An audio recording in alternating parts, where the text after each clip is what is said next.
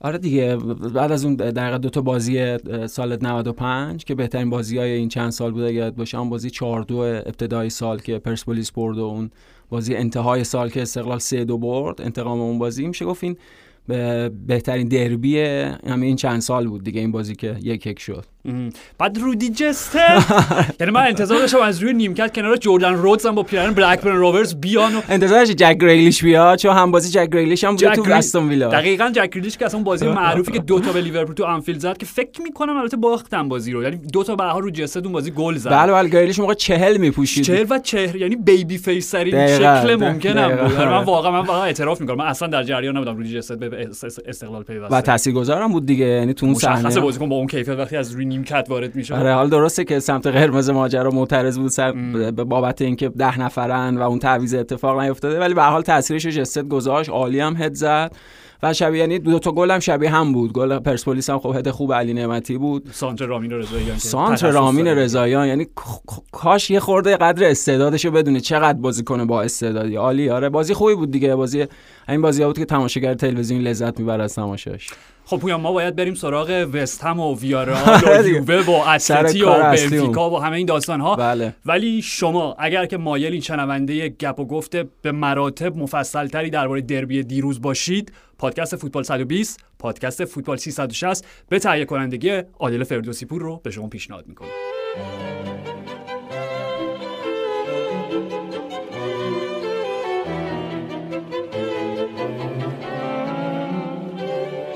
سلام، من آرش حقیقی ام و من پویان عسکری و شما شنونده پادکست فوتبال 120 هستید.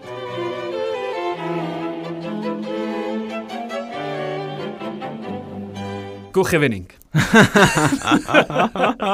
ما البته میگیم منباب تحبیب ها، حتما علاقه تحبیب نداره، ولی گو خوینینگ و جمعی پویان از ریجکتی ها و مطرودین و پس فرستاده های شمال لندن، از کوکلند گرفته تا خوان فویت و سرژوریه و خود جوانی لوچلسو و همه این دوستان. بله به همراه خود امری که دیگه از آرسنال دقیقاً به عنوان رهبرشون اونای امری حتما باعث شدن که این نمیدونم اسمش چی بذاریم، کابوس تکرار شونده، دژاووی دهشتناک. به هر حال یووه بانوی فرتوت تورین برای سومین فصل پیاپی در دور 1/8 نهایی چمپیونز لیگ حذف شدن. بله. برای سومین فصل پیاپی بازی برگشت در خونه خودشون بود و برای سومین فصل پیاپی در بازی برگشت روی یک ضربه پنالتی که مرتکب شده بودن گل اول دریافت کردن و از اونجا دیگه همه چیز خراب شد دیگه. همینطوره، اصلا این عجیب بود، یعنی اینکه یوونتوس گل دریافت کرد و دیگه یه جور فروپاشی براش اتفاق افتاد، این چیزی بود که انتظار نداشتیم. یعنی به هر حال ممکن بود ویارئال با یک شکل از بازی در حقیقت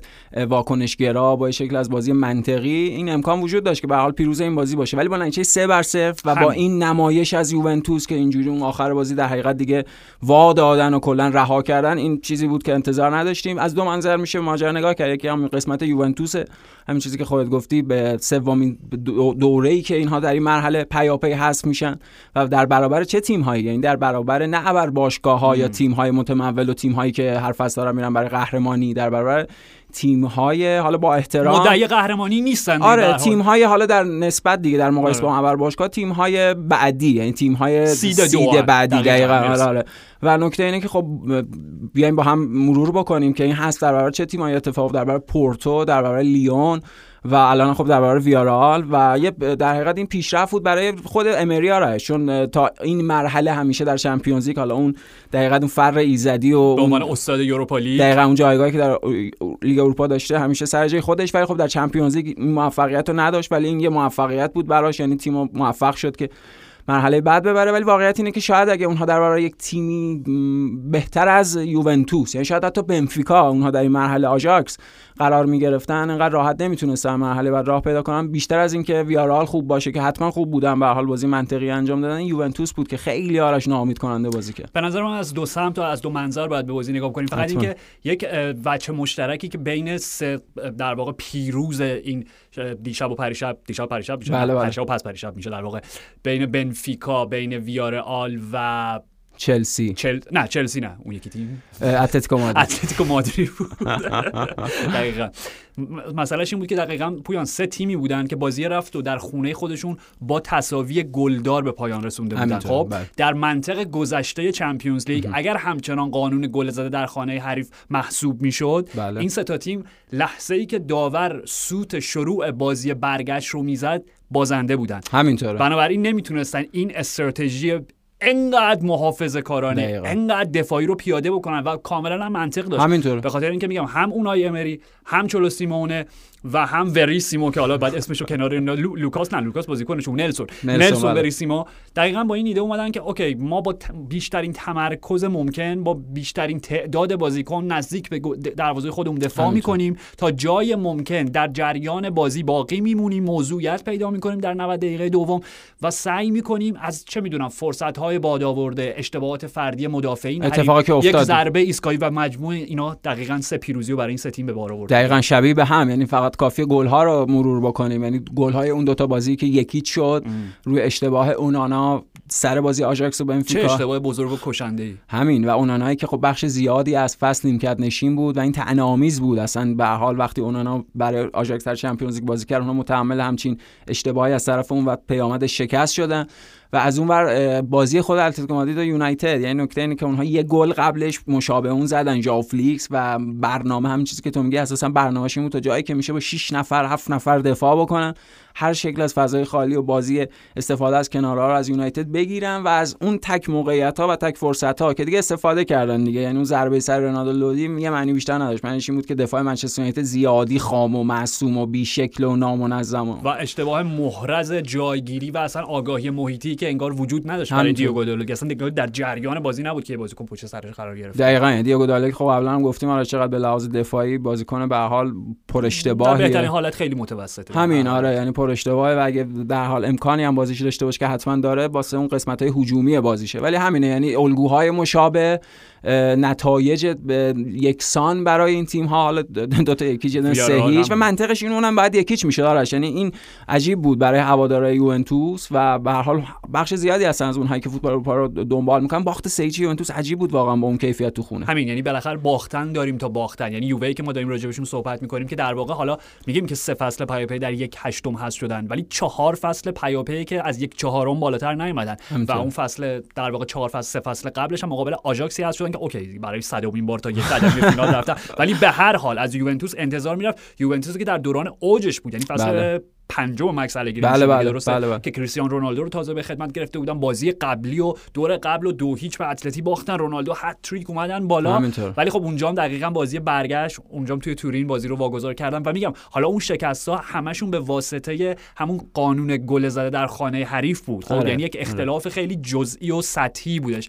سه فصل پیش، حالا دو فصل پیش به روایت هر چیزی، منفیس پای روی ضربه پنالتی لیون پیش داخونه دو گل زدن، یه گل دیگه نیاز داشتن نتونستن. فصل قبل مقابل پورتو سرجیو اولیورا پنالتی اول رو زد، دو گل زدن، بازی رفت توی 120 دقیقه، یه ایستگاهی سرجیو اولیورا که اون دیوار نادیوار یوونتوس و همین داستانا اینو به هر حال اون بازی رو 3-2 شد میدونی، ولی 3-0 و حالا اوکی صرف نتیجه نیست. آره اگر بازی رو تماشا نکرده باشیم و بگیم 3-0 خب میگیم اوکی واقعا غیر قابل باوره و غیر قابل قبول از یووه تیمی در این سطح که با چنین نتیجه‌ای هستش. خب ولی حقیقت ماجرا پویا من فکر می‌کنم نیمه اول یه رنگ و بویی، نمیخوام بگم تماما، ولی یک رنگ و بویی از شکست پی اس جی مقابل مادرید داد، به خاطر اینکه یووه نیمه اول من داشتن درست بازی می‌کردن، چندین و چند موقعیت داشتن و مشخص بود خب منطق بازی همینه، یعنی ویارئال با بیشترین تعداد ممکن دفاع میکنه و یووه باید بالاخره یک راهی برای نفوذ پیدا بکنه که خب دوشان ولاهویچ یه ضربه عالی به تیر زد، دو تا ضربه سر داشتن که خود موراتا موقعیت داشت، خود موراتا دو تا سیو خوب از خرامین رولی بود، یعنی تیمی بود که داشتن به لحاظ منطقی داشتن کارشون رو درست انجام میدادن. من نمیدونم در نیمه دوم چه اتفاقی افتاد. خب یعنی میخوام بگم که اونای امری خب به هر حال مربی که 4 بار یوروپا لیگو فتح کرده، 5 بار به فینال رسید، تنها باری که فتح نکرده مربی آرسنال بوده. ولی و میگم نمیدونم به هر حال درسته که اون تورنمنت در سطح دوم فوتبال اروپا تعریف میشه، ولی به هر حال نمیدونم 4 تا قهرمانی یوروپا لیگ معادل قهرمانی چمپیونز لیگ حساب، به هر حال تجربه بسیار این عنصر تجربه و ذکاوت و درایتی داره در بازی‌های بزرگ حذفی. همینطوره، اصلا گفتیم که مربی تورنمنت و بازی حذفی. دقیقاً مربی تورنمنته و من هم می‌خوام بگم که به لحاظ تاکتیکی و اون جنگ و حالا شطرنج و مربیان، اونای امری مچ مکس الگری رو خوابون توی نیمه دوم. بخاطر اینکه عملاً دیگه یوونتوس نیمه دوم کاملاً پسیو، خونسا و تیمی که داشتن نداشتن واقعاً. نه فقط داشتن بازی رو تماشا می‌کردن و اصلا نکته این بود داشت که اونها احتیاج به بازیکنی داشتن، یعنی اون مثلثی که قبل‌تر راجعش صحبت کردیم، اون پاولو دیبالا، آلوارو موراتا و ولاهوویچ، حالا به خاطر مسئولیت‌های پاولو دیبالا توش وقفه افتاد. ولی نکته اینه که خب اینها به هر حال یه بازیکنی میخوان، یه بازیکن میان خط وسط و در حقیقت ما بین حد واسط بازیکن‌های بالا میخواستن برای اینکه موقعیت سازی بکنه، برای اینکه بتونه در حقیقت اتصال به وجود بیاره بین بازیکن‌های کناری. نکته اینه که به نظرم انتهای اون چیزی که از یوونتوس میشد انتظار داشت همون نمایش نیمه اولشون بود و همونطور که خودت گفتی، یعنی با یک بازیخونی خیلی خوب از اونای امری و اتفاقی که نیمه دوم افتاد، عملا دیگه یوونتوس تسلیم بود به معنای اینکه بتونه موقعیت گل بسازه. اونها موقعیت گل، تعویض دیبالا معنیش این بود دیگه، یعنی پذیرفته بود الگری که این شیوه دیگه راه به جای نمیبره و اونها تغییر به وجود بیارن. اون تا تغییرم دیر بود همینطوره دیر بود و به کارشون نیومد. و تو تغییرای اونای امری رو ببین، فرانسیسکو کوکلاندو دیگه، چون فرانسیسکو کوکلاندو و یا فرانسو نمیدونم قاطی کردم، کوکلاندو و جرارد مورنو که خب تاثیر مستقیم داشتن روی سه تا گلی که زدن. و از اینجا شروع کنیم، ببین به هر حال تا دقیقه 78 خب اوکی یووه نمیتونست موقعیت 100% گل حداقل مثل موقعیت نیمه اول با کیفیتی مشابه اونا پدید بیاره، ولی خطری هم خیلی احساس نمی‌کردن در بعد دفاعی. تو داشتم گفتی اوکی روند طبیعی بازی اینه که به وقت اضافه کشیده بشه، حالا ببینیم چی میشه روی ضربه ایستگاهی. تا لحظه‌ای که کوکلاند حرکت کرد توی باکس یووه و دانیل روگانی، من نمیدونم واقعا به چه دلیل تکل زد، چون کوکلاند اصلا سیر حرکتش جوری نبود که خیلی خطر آفرین بشه، باکس هم شلوغ بود و میگم یک اشتباه بزرگ، یک اشتباه فردی بزرگ در بعد دفاعی در باکس و کشنده بود. اون از تیمی که اصلا انتظار نداری، یعنی نکته اینه که یوونتوس میگیم حالا نتیجه 3-0 و اون باخت بعد، ولی یک شب بعد به لحاظ نمایش فردی حداقل در 15 دقیقه پایانی بازی بابت عملکرد فردی دفاع یوونتوس، یعنی هم روگانی هم دلیخت همین. و اینکه حالا دلیخت که به حال چیز داره، یه چی میگن سهمیه هندبال پنالتی داره، هر واسه یکی دو تا واقعا تفلی تقصیر خودش نمیزونه، آره دستوی بلندش کرد و واقعا میگم پنالتی هم دیگه بد شانسی و عملا خیلی فرقی هم نداشت در جریان بازی. ولی چیزی که من میخوام بگم اینه که اوکی اون اشتباه باعث شد که اتلتی با جرارد مورنو که دیدیم با بازی برگشت چقدر تاثیرگذار، بارها راجبش حرف زدیم که این اتلتیک گفتن ویارئال با جرارد مورنو و بدون جرارد مورنو دو تا تیم کاملا متفاوت حداقل در بعد هجومی. خب اوکی گل خوردین و میخوام بگم ضربه پنالتی هم خیلی مورد جالبی بود به خاطر اینکه خب خود جرارد مورنو مثل میکل اویارزابال، مثل خیلی از پنالتی زنای دیگه بازیکنان که گلر حریفو فریب میدن، به یک سمت دیگه میفرستن و ضربه رو به سمت دیگه میزنن. فابیانسکی چرا شزنی اسمو همه رو دارم قرقاتی میگم، ساعتمون تغییر کرده بخاطر همینه. شزنی خب همین هفته پیش توی لیگ دیدیم راجبش اصلا صحبت کردیم، مهارش از آنتونیو کاندروا بود. بله فکر کنم آره، پنالتی که ربیو داد و شزنی گرفت دقیقاً با دست چپ توپو مهار با دست مخالفش. اینجا شزنی بود که اتفاقا جرارد مورنو رو گولش زد به خاطر اینکه بدن گذاشت به سمت راست و مورنو گفت اوکی من توپمو به سمت چپم نشون میگیرم، ولی شزنی برگشت و میخوام بگم پنالتی بود که باید اتفاقا میگرفت، یعنی در استانداردهای شزنی و پنالتی که میگیره این پنالتی سختی احتمالاً بعد میگرفت آره، ولی خب ضربه مورنو اماراش خیلی دیگه گوشه بود. من فکر کنم مثلا خیلی هم گوشه نبود، من میخوام بگم اونقدی بود، یعنی به دستش هم سایه آره خیلی گوشه بود، دستش نمیسایید قاعدتا، میدونی درسته. ولی به هر حال آره درست میگی، یعنی بر اساس استانداردهای شزنی و دقیقاً عملکرد نمایشی که ازش تو همین چند روز پیش دیده بودیم، قاعدش این بود که پنالتیو بگیره، ولی خب همه مسائل و همه موارد دست به دست هم داده بود که همچین اتفاقی بیفته دیگه. یعنی یوونتوسی که عملاً فصل خوبی رو نداشتن اصلا، این چیزی که خودت خیلی خوب گفتی، عملاً فصل برای اونا تازه از پنجره ژانویه شروع شد بعد از به خدمت گرفتن ولاهوویچ، حالا زکریا هم که اونقدر ازش استفاده نکردن. ولی و دیدیم که ببخشید در سال 2022 بیشتر میزان امتیازات تو لیگ گرفتن همینطوره. و اصلا این صحبت که به هر حال خود مسئولان باشگاه دارن که نه ما هدف گذاریمون همین بوده، ما تو این فصل قرار بوده تاپ 4 بشیم در سری آ و نهایت جایی هم که در نظر گرفته بودیم یک هشتم نهایی بود. طبیعتا هر کسی شکست میخوره برعکسش که نمیگه، ولی واقعیت اینه که فصل برای اونها در نهایت همین بود، یعنی بر اساس استانداردهایی که اونا تو این فصل داشتن حالا نتیجه را اگه بذاریم کنار، حذفشون در این مرحله خیلی اتفاق عجیب و غیر عادی نیست، یا حداقلش اینه که تیمی که در برابر اون داشت بازی می‌کرد ویارئال انگیزه بیشتری داشت برای در حقیقت پیشروی در این مسابقات و خب یوونتوس هم هست شد. به هر حال ببین بعد از گل اولم مسئله اینجاست، میگم خیلی خوب یه اشتباه مرتکب شدین، گل رو دریافت کردین، ولی همچنان حالا 12 دقیقه یک رو بالاخره زمان مفید، البته زمان مفید اگه بازی اتلتیکو حالا راجع صحبت می‌کنیم به تعریف دیگه‌ای داره. آره اون که اصلا هیچی بود و بازیکن هجومیش هم همه رو آورد به زمین دیگه، ولی نتونستن واکنش درستی داشته باشن، میدونی واقعا حتی نزدیک به گل زدن نشن و بعد توی ضد حمله و میگم ببین مجموعه‌ای از همه چیزایی که راجع صحبت کردیم، جوری که راههایی که این تیم‌ها میتونن به گل برسن، اشتباه انفرادی حریف، چک ضربه ایستگاهی که حالا شاملش کورنر میشه، چک پاوتورس، گل دوم دیگه، گل سوم واقعا دیدی بازیکن یوونتوس بر نمیگشتن، نه دیگه بعد گل یک تنه داشت میتاخت و میتازید، یعنی اون خودش سه بار میتونست اون توپ تبدیل به گل بشه و گل هم شد، اشتباه داور بعد آوانتاژ میداد، گل همینطوره داور زود سوت زد و ساب میکرد که ببینه ادامه صحنه چی میشه، ریباندش و اینا، ولی واقعیت بعد گل تورس دیگه یوونتوس رها کرده، مجموعه یوونتوس بازی رو رها کردن، همونطوری خود گفتی که سر گل سوم اونجا کسی نبود اصلا، و آرنو دانجوما که حالا اون جزو در واقع مطرودین شمال لندن محسوب نمیشه ولی خب اونم از پریمیر لیگ میاد، از بورنموث میاد و پنالتی سومو زد و بعد از بازی هم مسابقه کرد، گفتش که آره داور که اعلام ضربه پنالتی کرد، من به جرارد مورنو گفتم میشه من بزنم پنالتی، با خیلی با محبت و مهربانی با من برخورد کرد، گفت اوکی حله، و خیلی هم چی میگن سر حال و قبراق بود بعد از بودی وقتی ازش پرسیدن که خب شما از این مرحله صعود کردین، به نظرتون سقفتون در تورنمنت امسال کجاست؟ گفت سقف آسمونه که میدونه تا کجا میخوایم پیش بریم.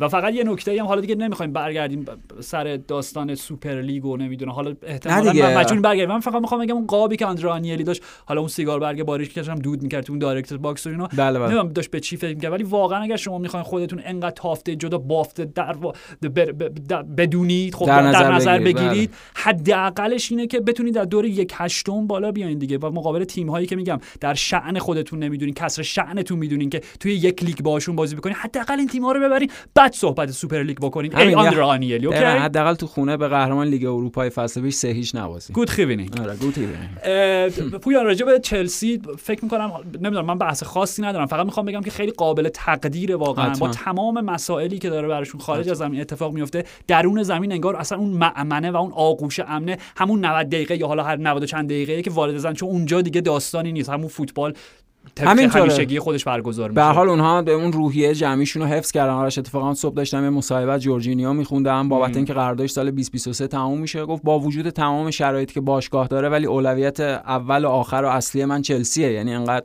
ما همه حالمون کنار هم دیگه خوبه و به هر حال در کنار توخیل، در کنار موفقیت هایی که در طول این یک سال داشتن و هارمونی که به دست اومده و تیم فوق العاده، یعنی فهم کنم هر تیم دیگه حالا غیر از این تیم های ویژه براشون اتفاق میافتاد به سادگی میتونستن وارد مجموعه از بحران ها درون زمین بشن، ولی چلسی سعی کرده که حداقل از طرف توخیل سعی کردن این کنترله یا این تمرکزه وجود داشته باشه. بازی برگشتم به حالا یه خورده ممکنه اما اولش به دردسر افتاده باشم بعد از گل براک یلماز ضربه پنالتی و اینا، ولی به هر حال برگشتن، بازی هم بردن و حالا با توجه به قرعه‌ای که دارن حالا صحبت می‌کنیم و اینا، باید ببینیم که چقدر دیگه میتونن ادامه بدن پیشرویشون چمپیونز لیگ. آیا این امکان آرش هست که بعد از اون رئال مادرید که 3 دوره پیاپی قهرمان شد یه بار دیگه ببینیم یه تیم 2 فصل پیاپی قهرمان میشه، حداقل یک بار بتونن از عنوان قهرمانیشون دفاع بکنن؟ اوکی راجع به بنفیکا آژاکس هم میگم، حالا راجع به اون الگوی مشترک سه تا بازی صحبت کردیم، ولی واقعا حالا راجع به آندره اونانا یه اشاره‌ای بهش کردیم، یه ذره نگران کنندش میشه وضعیتش، یعنی من اگه هوادار اینتر بودم خیلی آره، به خاطر اینکه ببین چقدر بیرون بود، 10 ماه که محروم بود، حالا تقصیر خودش هم نبود، واقعا بدبیاری بزرگ بود، 10 ماه بیرون بود، بله یه چیزی همین حدود به خاطر دوپینگ، آره که دوپینگ نبود، یک اشتباهی همون دیگه بود. یه چیزی بود که سهوً اتفاق افتاده ولی به هر حال واجد این دوچار محرومیت شد، یعنی خب به هر حال روی فرم هر بازیکنی تاثیر میذاره، البته که تو اگر گلر باشی باید قاعدتاً کمتر روی فرم نمیدونم، حالا به هر حال خب و بعد نیمکت نشین بود در آژاکس به خاطر اینکه خب دیگه قراردادش هم تمدید نمی‌کرد، حالا خیلی وقت پیشم مشخص شد که فصل دیگه اردوی نراتسوری مسئولیت استکلنبرگ، مسئولیت پاسفیر که البته روی هم 219 سالش هم هست، بالاخره اونانا مجبور شد، یعنی در واقع من فکر می‌کنم که اصلا برنامه اریک تنهاگ این بودش که دیگه به اونانا بازی نده. آره اوکی همین. و ما دیدیم وقتی که به جام ملت‌های آفریقا رفت همون بازی اول برای کامرون یکی دو تا اشتباه بزرگ داشت. مرسی دیگه. اصلا گلی که اون بازی اول خورد اگه اشتباه نکنم سیرالئون بود. نه سیرالئون نبود. تیم آداماترا نه آداماترا نه این چیز این برشانتراوره بورکینافاسو. آره بازی اولشون که جلوی بورکینافاسو بود که 2-1 بردن اصلا گلی که خوردن شبیه همین بود. حالا اگه اشتباه میکنم توی به هر حال بازیایی که داشتن توی مراحل بعدی میخوام بگم این ضعف اونانا بوده همیشه. یعنی حتی تیپیکش مثلا فصول پیش تو آژاکس هم نگاه بکنی خروجی از دروازه و ارسال از کناره ها یعنی بابت اون زمان بندی همیشه این اشکال داشته و اصلا اینجا دیگه خیلی بد شد به خاطر اینکه موقعیتی بود که دفاعم حضور داشتن مشخص بود و بازیکنی که اونجا بلند شده بود خب داروین نونیزی بود که میدونیم یعنی به هر حال بازیکن سرزنی قامت بلندی هم داره. به هر حال مجموعه اتفاقات در لحظه اون شکلی در اومد و خروج خیلی بد از اونانا و دیگه نشد آرش. یعنی ببین منطق این بازی همونطور که خودت توضیح دادی کلیدش به نظرم در ادامه توضیح خودت همون حرفیه که رالف راگنیک قبل از بازی زد گفت ما گل اولو نباید بخوریم.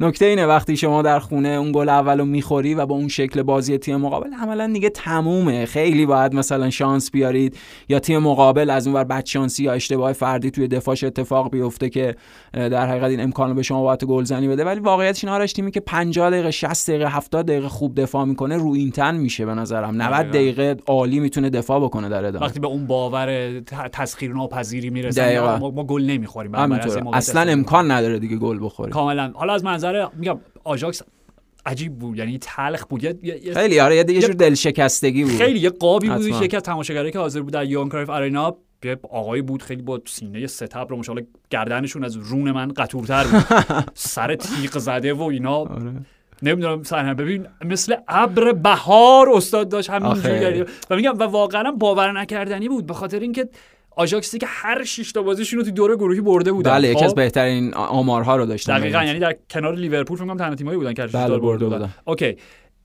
و اینکه به صورت متوسط نه در هیچ کدوم از 7 بازی ابتداییشون که شامل بازی رفت مقابل بنفیکا میشه حداقل در هر بازی 2 گل زده بودن آره. و در این بازی حتی 1 گل هم نزدن و من میخوام بگم که یعنی کردیتی که برای بنسیمو به بنفیکا قائل میشیم اینکه آژاکس درسته که به نظر من با یه حالت خیلی بیش از حد شاید آسوده خاطر بودن و مطمئن بودن که بالاخره یک روزنه‌ای باز میشه آره. یعنی نیمه اول خیلی داشتن به قول تو راحت و با خیال آسوده بازی میکرد. از یک جهت خوبه ها تیم دچار استرس و میدونی اضطراب و تشویش نشه آره ولی از یه طرف اگه خیلی موقعیتاشون رو جدی نگیرن و راحت از کنارش بگذرن خیلی خبر بدیه. اونا عملا این مشکل یونایتد هم بود. یعنی به نظر من هر تیمی دیگه یارش غیر از یونایتد با کیفیت بالاتر به لحاظ ایجاد موقعیت گلزنی جلوی اتلتیکو مادرید بازی میکرد 30 دقیقه اول راحت 2-3 تا گل میتونست. همین من میخوام بگم اتفاقا موقعیتایی که یونایتد ایجاد کرد روی دروازه اتلتی خیلی جدی‌تر بود موقعیتایی که کل آژاکس در کل 90 دقیقه بازی همینطوری یعنی در مقایسه چون این بازی‌ها رو با هم مقایسه کردیم میخوام بگم نمایش بنفیکا و نمایش ویارئال بهتر از نمایش اتلتیکو مادرید در یونایتد بود. یعنی اتلتیکو مادرید بازیو برد به خاطر بی‌ارزگی مجموعه یونایتد به خاطر این الگوی تکراری که در اون 45 تا 60 دقیقه‌ای که سوار بر جریان بازی هستن به اندازه کافی گل نمیزنن که اینجا اندازه کافیش حداقل یکی بود که اون یکی هم نشد دیگه. حالا بهترین موقعیتش هم که آنتونی الانگا بود که الانگا و شوت صورت توپو مهار کرد دیگه عملا اوبلاک همینطوری اون شوت برونو فرناندز بود بعد از گلی که خوردن آخر نیمه اول. ولی اون یونایتد هم همین اصلا این سه تا بازی خیلی عالی گفتیم عین هم بودن چون نیمه دوم بازی نمایش خونسا و پسیو از یونایتد دیدیم عملا اونا کاری نمیتونستن بکنن جلوی تیمی که با 6 تا 7 تا دفاع داره بازی میکنه. چیکار میشه که جلوی اتلتیکو مادرید وقتی یکی جلوه نه میگم واقعیت یونایتد و اونم یونایتد دقیقاً به قول تو یعنی اون واقعیت یونایتد دقیقاً تیم متوسط در تیمی که اون شکلی داره خیلی در حقیقت تو یک سوم خودش تجمیع و فشرده دفاع میکنه کاری از پیش نمیتونه. یک تیم متوسط مقابل یک تیم متوسط دیگه شکست خورد. متأمون تیم متوسط پیروز خب یک تجربه خیلی بیشتری در حداقل یک دهه اخیر چمپیونز لیگ داره دیگه و 30 دقیقه آخر 11 دقیقه‌اش مفید بود واقعا.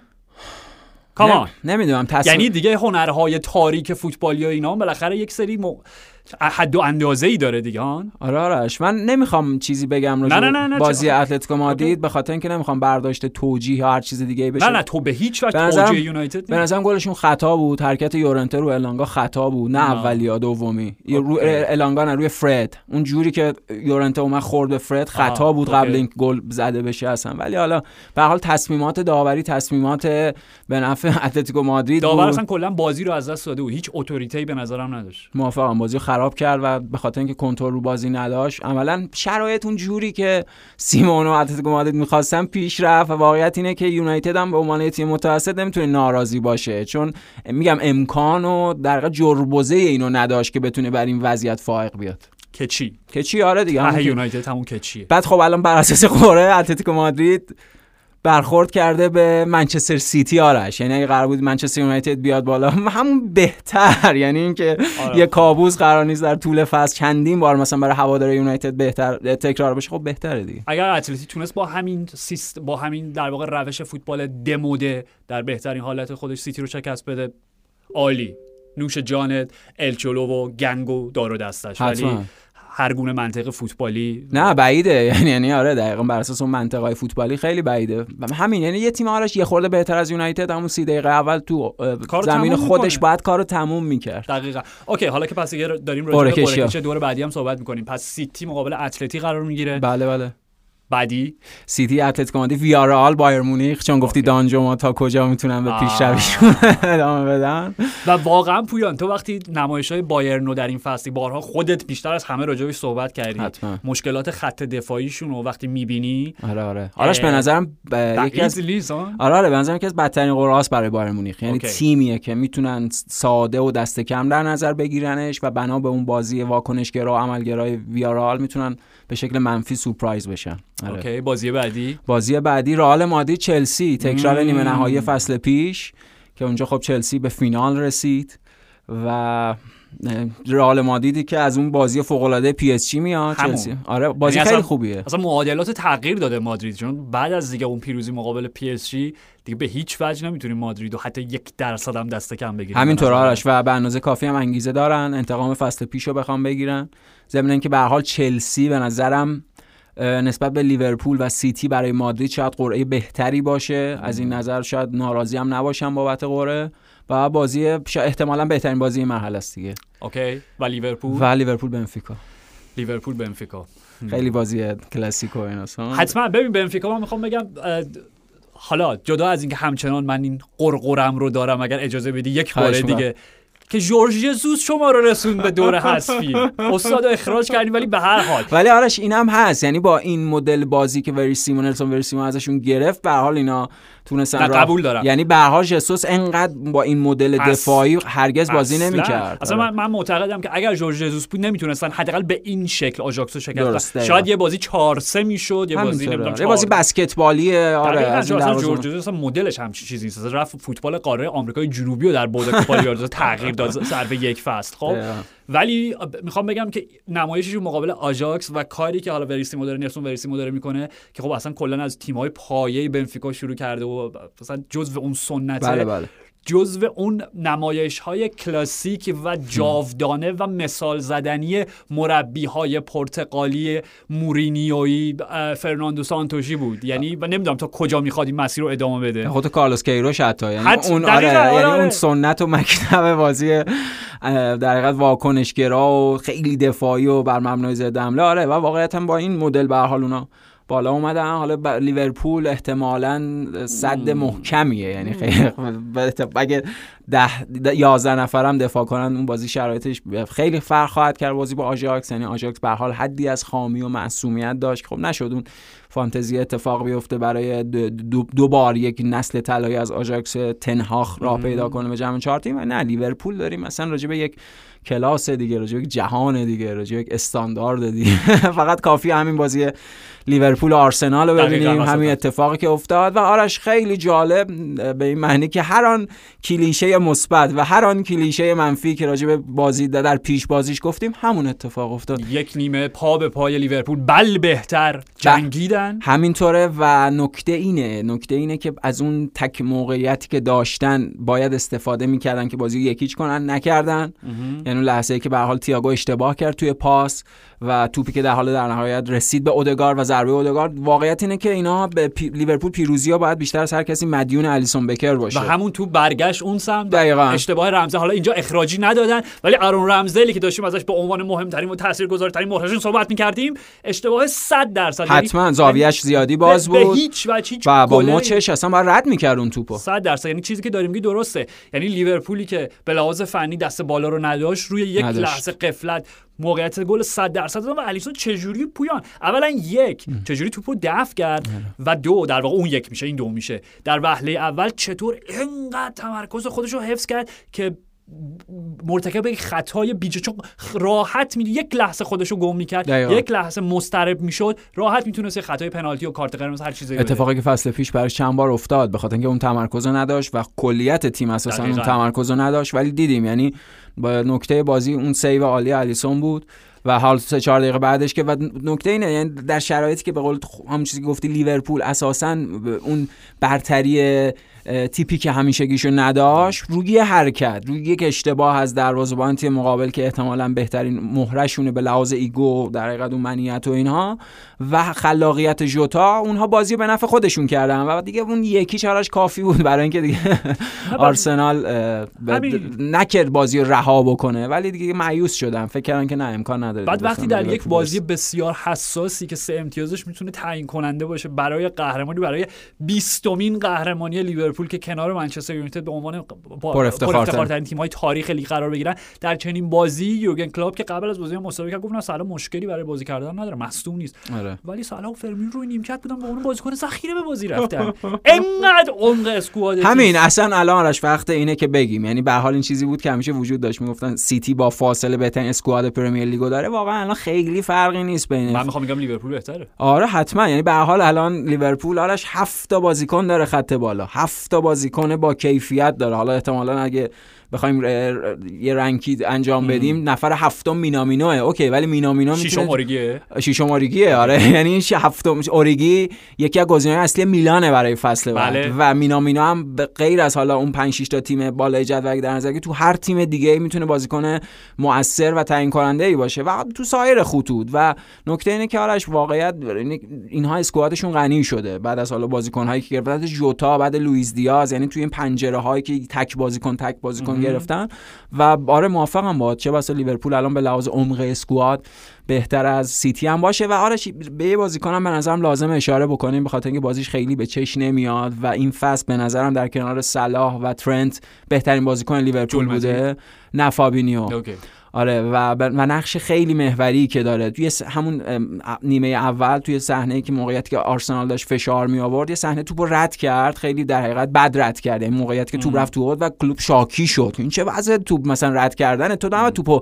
قطع بکنی رد بکنی توپو باید رد بکنی که پاس بشه نه که بره تو اوت و نکته اینه خب خیلی بازیکن تعیین کننده به لحاظ اون بازی دفاعی بازی تخریبی و اصلا به لحاظ اون در حقیقت تعادل یه جور گرانیگاه لیورپوله میدونی یه جور اون نقطه ثقل تیم آره نقطه ثقل یه جور اون تراز سنج تیمه که با فابینیو همه چی رو میسنجن همه چی تراز میشه چرا کارکردهای زیاد پیچیده داره یک نفر و پویان یه نکته فقط راجع به یورگن کلوپ نمیدونم شاید یه جوری سخنش حتی مستقیم رو به خاطر به من چرا بعد از بازی راجع به ترنت ازش پرسیدن و گفتش که ببینید نفر بعدی که بیاد به من بگه ترنت در بعد دفاعی محدودیت ها و ضعفایی داره نمیدونم میکوبمش زمین دیگه آره نه من که با ترنت مهربون بودم مثلا تو تیم در حقیقت منتخب خیلی بامزه بود خیلی ولی این بازی بود که آرش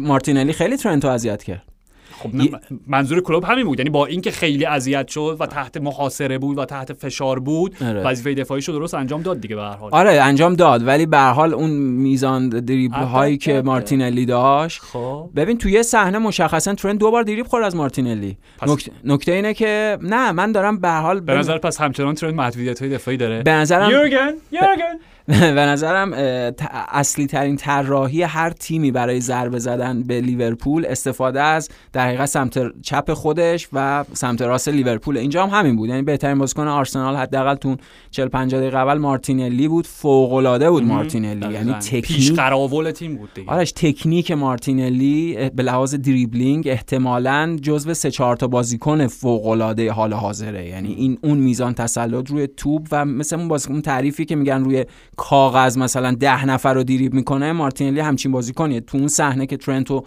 دوبار دریبل کرد، یکی دو تا بازیکن دیگه لیورپول هم دریبل کرد، موقع پاس داد ولی نتونستن استفاده کنن. پس همچنان ترنت محدودیت‌های دفاعی، ترنت عالیه، من عاشق بازی ترنت شدم. سوال ساده‌ای، همچنان محدودیت‌های دفاعی داره. به من اینو گفتم، به نظرم صحبت راجع به محدودیت‌های دفاعی ترنت و حالا پیامدش محدودیت‌های دفاعی لیورپول با اون شکلی که از ترنت بازی گرفته میشه و با اون منطقه بازی لیورپول میتونه فکت گمراه کننده باشه.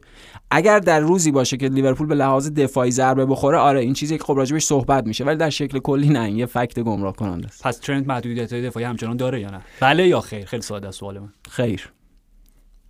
حله. یه صحبتی هم پویان راجع به اروپا لیگ داشته باشی. بله. و فرشاد من نمیدونم الان کجاست. بله. نمیدونم، میخوای خودت دیگه تبریک بگو و سهم و پیروزی بزرگ. من اینقدر از امروز صبح پیام تبریک گرفتم بله. که دیگه خیلی خوشحالم دیگه، روز من بوده دیگه روز دیگه دیشب که همین امروز میشه. درسته. چقدر پیچیده گفت. الان قرعه کشی انجام شد لیگ اروپا؟ فکر میکنم هنوز نه، همین الان که ما داریم ضبط میکنیم ساعت چنده الان؟ من چک میکنم هنوز انجام نشده. یک ساعت بعد از قرعه. آره هم برای همین پرسیدم ساعت چنده؟ الان ساعت سویا تحت تاثیر واقعا جو استادیوم قرار گرفتش و این اصلا نکتهش همین بودش و خود وسامی من حتی دیدم دیکن رایس که اصلا دقت پاسش همیشه بالای 90 داشت پاس اشتباه میداد، یعنی خود وسام هم تحت تاثیر جو و اون جایگاهی که تو اون لحظه بودن قرار گرفتن.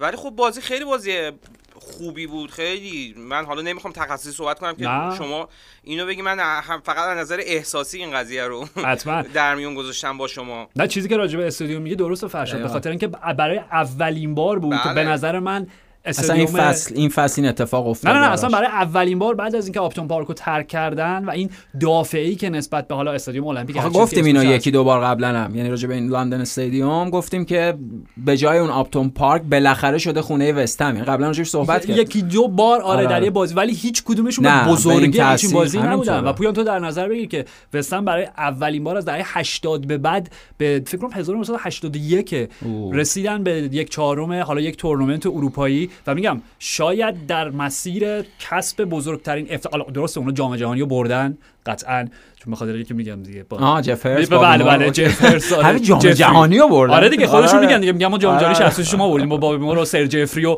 یعنی میگم با سر جفری هرس اونا جام جهانی بردن، ولی حالا از منظر صرفاً جدی باشگاهی این میتونه بزرگترین افتخارشون باشه و اگر شما قراره اروپا لیگ رو فتح بکنید خب قطعاً باید سویا رو شکست بدید چون تورنمنت اوناست. بله. و شما شکست دادید و فرشاد شما پیش بینی نهاییتون درست از آب در اومده. تقریباً دوره حالا با اینکه مجموع من فکر می‌کردم این بازی حالا ببین اینجوری برخورد می‌کنن با همکار قدیمی.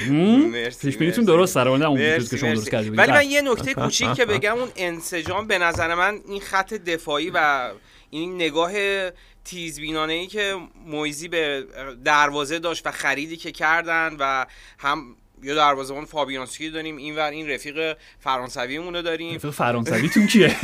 آره اولا اوکی فکر کنم قرضیه نخرید. بله قرضیه ولی و اون چارتایی که اون این سمت چپ این پسر جوونه چقدر خوبه، یعنی بن جانسون رو داریم میگیم. نه بن جانسون که نمیگم، داوسن که حالا اینور نه این سمت چپ این پایین داره کرسول دارم میگم. کرسول دیگه خیلی جوون هم نیست دیگه البته. آخرای بازی من همه رو جوون میبینم. دل جوونه. خیلی خوبه. خب این انسجامه بین چهار تاشون به وجود اومده و یارمالنکو گل زد دیگه، اصلا مثل سناریویی که نمیشد حتی، یعنی اگه یه فیلم هالیوودی بود جدی میگم اگه فیلم هالیوودی بود که بازیکنی که حالا کشور دچار جنگ زدگی شده و اصلا دو تا بازی آره با خیلی کلیشه است ولی در واقعیت این اتفاق مقابل استون ویلا آره گل زدش همین و دیدی باز واکنشش هم چه واکنش درونگرا و آره دیگه چیزی جز اینم یعنی انتظار نمیشد. خیلی شما یه کاری کن آی پاسدار، حواست به قرعه کشی اروپا لیگ باشه که رقیبتون رو بشناسید. اوکی خب من فقط خط دفاعی رو گفتم دیگه، اون ورشو میندازم دیگه، بس دیگه خیلی خداحافظ شما. و در پویان بازی‌های دیگه هم که میتونیم راجع بهشون صحبت بکنیم، یوروپا لیگ خب بارسلونا میگم اون پدری آرش چه بازیکنی داره میشه، گل بعد ببین گلش دو تا دریبل زد فقط دومی، یعنی اینکه در لحظه صدام ثانیه پا رو آورد و بعد برگردون و دفاع با حرکت بدن فریب، بادی لنگویجش دریبل میزنه، با بدنش فریب میده بازیکن‌ها رو، میدونی اصلا حیرت انگیز بود، یعنی بازیکنی که با بدنش اینجوریه ببین ذهنش چیه، هوشش چیه. من فهم می‌کنم آرش بعد راجع به آی کیو پدری صحبت بکنیم حالا یا الان که مطرحش کردیم، ولی در آینده من فکر می‌کنم همه راجع به آی کیو پدری صحبت خواهند کرد. خیلی هوشش بالاست، جوری که بازی میکنه اصلا حیرت انگیزه. ما فصل پیش فکر می‌کردیم اون فقط یه بازیکن سخت کوش دونده است، این فصل فهمیدیم نه، اون فقط یه آنونس اولیه بود از یک در حقیقت شاهکار، بازیکن شاهکاری که میتونه وجود عجب بازیکنه و کامله دیگه، عملاً داره تبدیل به شماره 8 کامل میشه. و بهترین جمله رو آرش یاوی راجبش گفت من افتخار میکنم مربی پدریم.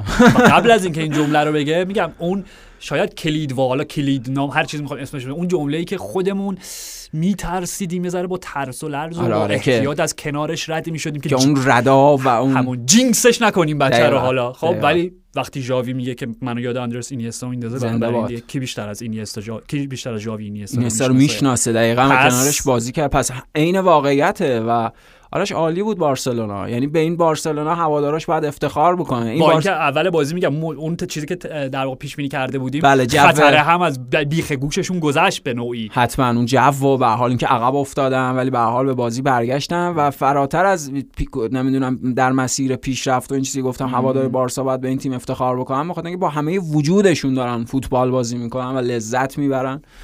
و نکته اینه که بازی سخت مرحله رفت، بازی که خب میتونست براشون دردسر ساز بشه، با این مدل بازی برگشت تونستن از این مرحله رد بشن. به نظرم شانس اول قهرمانیان، این که حالا جاوید راجبش صحبت میکنه نه ما اون مدعی اصلی نیستیم و میخواد فشار رو از روی تیم برداره، شانس اصلی قهرمانیان یعنی آرش با هر این بارسا دقیقاً این بارسایی که هی داره بهتر و بهتر میشه. من فکر میکنم با احترام رئال مادرید و فرم خوب رئال مادرید من فکر میکنم برنده بازی الان پیش بازی ال کلاسیکو کجا نرفتیم، برنده بازی ال کلاسیکو همین فردا پس فردا که بازی یکی دو روز آینده، آره من فکر می‌کنم بارسلونا باشه، یعنی اگر هم به حال برنده بازی نباشن خیلی اذیت خواهند کرد مادریدو. و در حقیقت این چیزی که توی این 3-4 بازی گذشته تکرار شده که برتری مادرید بوده، یک بارسای خنثی دیدیم، یک بارسای خاموش دیدیم، از این خبرها نخواهد بود. اژدهای خفته بیدار شده، حالا هر لغتی دوست داریم جاش بذاریم نمیدونم، ولی اونا بیدار شده. اژدهای اسپاتیفای نه دیگه اون آخه ولش کن، از این بعد اصلا میشه اسپاتیفای نیو. آره اوکی، ولی آره بارسا آرش میتونه مادریدو ببر تو ال کلاسیکو. یه اسمی هم باید برای بارسا جاوی پیدا بکنیم پویان، به خاطر اینکه حالا این مودی که این چند وقته بوده که ساریبال و ساریسما و چولیسما و بیلسیستا و نمیدونم همه این داستانا، خب من جاوی بال که نه جاوی بال که اولین و ساده ترین چیزیه که اصلا حداقل با به زبان خودشون احترام بذارید. من یک جاهایی دیدم تو چیزای متون مثلا چه مارکا و اینا چیزای چی بود جاوینتا یا همچین چیزی، جاوینتا متوجه نشدم خیلی چون نت حالا به اون تور حالا هر، ولی من فکر میکنم اوکی بد نیست، ببینیم جا میفته یا نه. به زبان اسپانیایی توپ همون توپ فوتبال میشه پلوتا.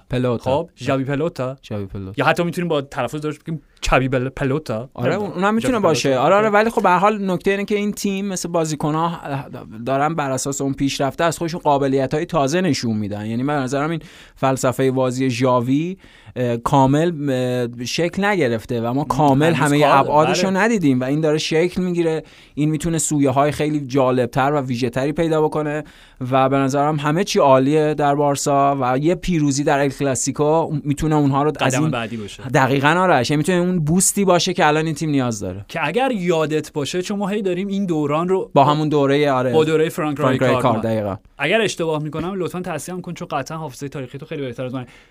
ال کلاسیکویی که داشتن در فصل اول رایکارد بود یا میشد فصل دومش ببین جای بازی بود که یکی عقب افتادن و 2-1 بردن و اون دورانی بود که ادگار داویدز ملحق شده بود به تیم. فکر کنم همون فصل اول بود. حالا چک می‌کنیم ولی اگر غلط میگم حذفش می‌کنیم درش می‌ریم حتما. ولی اون ادگار داویدزی که داری میگی آره من فکر کنم همون فصل اول و برگشتن به اون بازی. فکر می‌کنم خود ژاوی اونجا یا یه پاس گل چیپ داد یا آره. یک عمل و اکت خیلی ویژه خود ژاوی بازیکن اونجا داشت و اون لحظه‌ای بود. خب بله. لحظه حالا میگم این فاکتور رو چک می‌کنیم احتمالاً همه‌شو بعد دوباره از اول ضبط بکنیم. همش غلط بود چیزی که من گفتم. ولی به هر حال اون پیروزی بود که باعث شد بارسلونا اون باور از دست رفته رو دوباره پیدا، دوباره ایمان بیاورن به جایگاه واقعی خودشون. دقیقاً یعنی کهن الگوی این تیم هم همونه دیگه، یعنی شبیه حال کهن الگوی راجع به چیز تاریخیه ولی نزدیکترین الگو درباره این تیم همون دوره ریکاردو که گفتیم و اون تیم به هر حال بعد از اون دوره ناموفق، بعد از اون دریای طوفانی و بحران و اینها، فصل بعد به همه اون موفقیت‌ها رسید. این بارسلونا هم شبیه‌ترین مدل شکل به همون تیمه، اینم هم داره براش این اتفاق میفته. پیروزی در برابر ال کلاسیکو خیلی نزدیکه، آرش محتمله. و در نظر بگیرید که ژاوی فقط یک پنجره نقل و انتقالات، حالا اصلا کلا ما میگیم این ترکیب ژاوی با منطقه آلمانی، یعنی یک فرصت داشتن برای اینکه اون فرم دادن به تیم به جوری که دوست دارن. همینطوره و اونها اگه یکی دو پنجره دیگه اگر بهشون فرصت بدی همینطوره و اونها بازیکنایی که نیاز دارن میتونن به خدمت بگیرن، بازیکنایی که نیاز ندارن رد بکنن. همینطوره دقیقاً. و من نمیدونم این چقدر شایعه لواندوفسکی و بارسلونا اینا جدیه با توجه به بحثایی که وجود داره سر عدم تمدید قرارداد بایرن، یعنی عدم ارائه پیشنهاد تمدید قرارداد، عدم علاقه لازم بایرنی ها برای قرار دادن یک قرارداد مناسب و لایق لواندوفسکی روی میز. دقیقاً این چون بحثیه که تو خود به هر حال فضای فوتبالی آلمان هم خیلی داغ شده. من اصلا تعجب نمی‌کنم اگه لواندوفسکی راهی بارسا بشه. اگر بهش برخورده. نکته اینه که به شدت آره کارشناس حق نداره.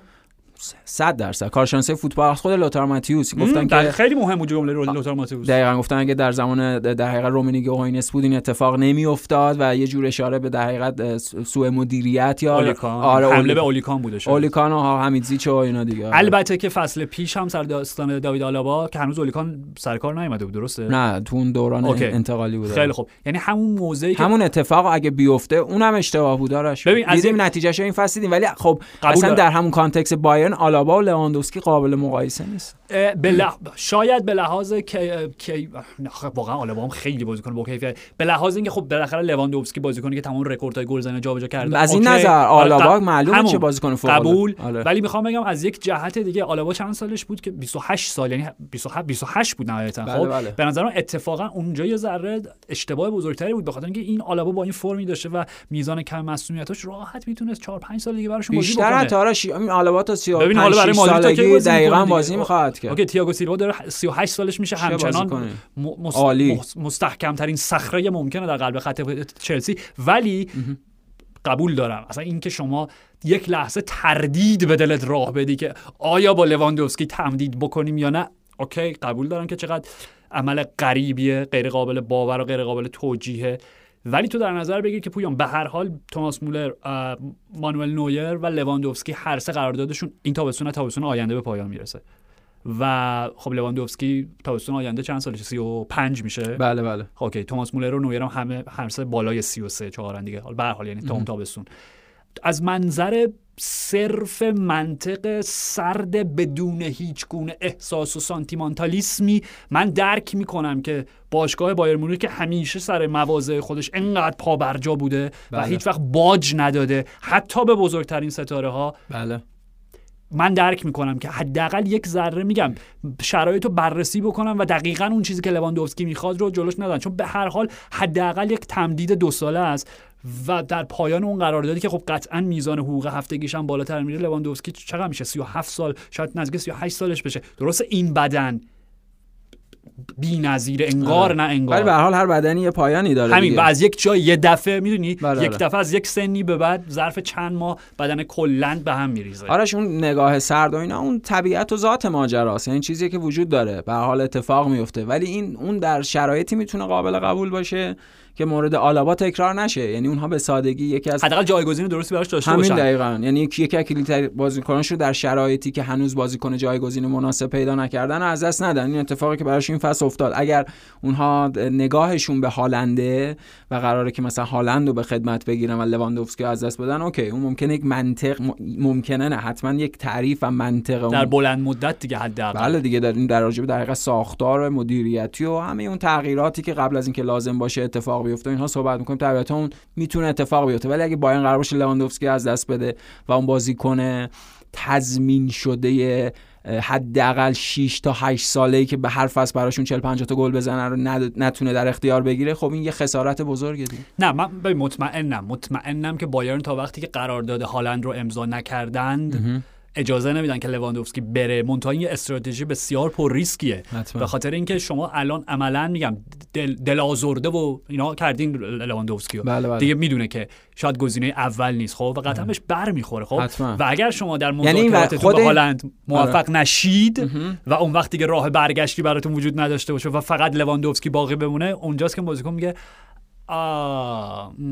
آره شبیه رابطه‌ای که ترک خورده دیگه، نه قبل از اینکه اون ترک خوردگی اتفاق میافتاده بعد بهتر مدیریت میشده ولی مدیریت نشده، اون اتفاق افتاده و خود هالند اصلا ممکنه یه فصل دیگه دورتموند بمونه، نمیدونم، احتمال زیاد دارش. مقصد هالند منچستر سیتیه دیگه، قبول دارم، موافقم. یعنی همونطور که کلیان امباپه 100% تمام شده رئال مادرید، هالند هم بعد 99% تمام شده منچستر سیتی در نظر بگیریم. در نتیجه نمیدونم، یعنی اینکه بایر مونیخ حالا بازیکن شماره 9 ویژه دیگه در بازار وجود داشته باشه که اونها بخوام برن به عنوان جایگزین لواندوفسکی به خدمت بگیرن، کریم بنزما رو بعیده. این احتمالاً یه سوء تفاهمه که یه کدورت خیلی حداقلی برطرف میشه، لواندوفسکی اونجا خواهد هم مطمئن نباشه. چرا راجع به بایرن و لواندوفسکی داریم حرف زدن؟ بارسلونا اوکی راه پیدا کرد. خیلی خوب، به هر حال بارسا که پس قبول داریم، بلا این بارسا بلا این کیفیتی که پیدا کردن قطعا شانس اول قهرمانی تو اروپا لیگ. ولی حالا خیلی شخصی اگه بخوایم به داستان نگاه بکنیم، خب پورتو که حذف شد، لورکوزن که حذف شد، خب طبیعتا اگه این دو تا باقی مونده بودن به لحاظ حالا مهدی تاریمی و سردار آزمون، خب بله یه جذابیت دوست داشتیم که تو مراحل بالا پیش برن.